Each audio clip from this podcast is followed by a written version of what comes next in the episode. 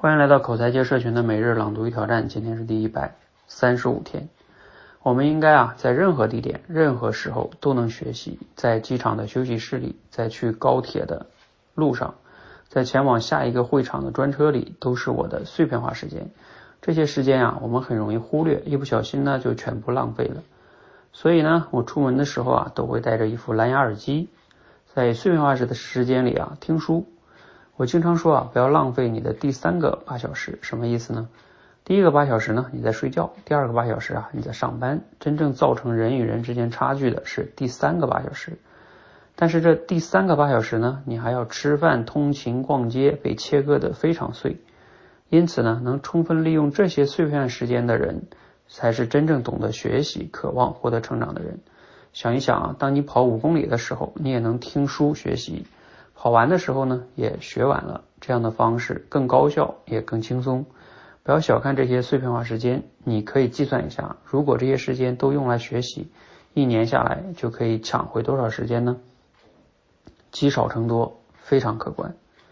好，内容呢来自于刘润老师，啊，刘润老师写的一篇关于学习的文章，大家可以看一下。那今天的内容呢，就是给你哪些启发和思考呢？你是如何利用碎片化时间去学习成长的呢？嗯，就像刘润老师说的哈，其实我自己平时也主要是呃，像一些碎片化时间呢，去听书啊，包括看一些电子书。听书当然有它的好处，嗯，那看电子书也有它的好处。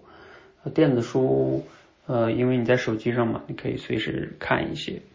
那听书当然有它的。方便的地方，尤其是像有时候在车车上看书有容易晕车，那你就听书还是不错的。那我还有一个更主要的体会呢，是说大家要想更好的成长哈，就是你不仅是输入，还有一个是可以思考，就是我们人的这个思考啊是可以不受很多环境的影响的。那你比如说你在像我啊，我经常会在像一些路上啊，比如说坐地铁或者怎么样。哦，会在那个上面去思考一些问题啊，包括你排队，嗯，这个时候你都不会觉得呃自己在浪费时间，因为你可以利用这些时间去思考，思考你脑子中一直在思考的问题。像我经常会用那个思维脑图，把思考的一些东西及时的记录下来。那这样的话呢，你自己的进步也挺多的，你就会发现路上也没有怎么浪费啊。如果你能学习的时候也在思考，那你的这种学习的效果也会更好。所以，所谓的碎片化时间这种成长啊，就是这样的，学习加思考会更好啊。如果再多说一点，就是像我们社群也是希望大帮大家能随时随地的练口才，那再把这种训练也再加进来啊。你像我们很多学员，他会在一些路上啊碎片化时间去打卡，完成一个小的训练题，这个对他口才的成长也是很有帮助的。所以碎片化时间如何成长呢？那要么就是学习，要么就是思考，要么就是做一些刻意练习。这样的话，成长是挺好的。好，希望对你有帮助。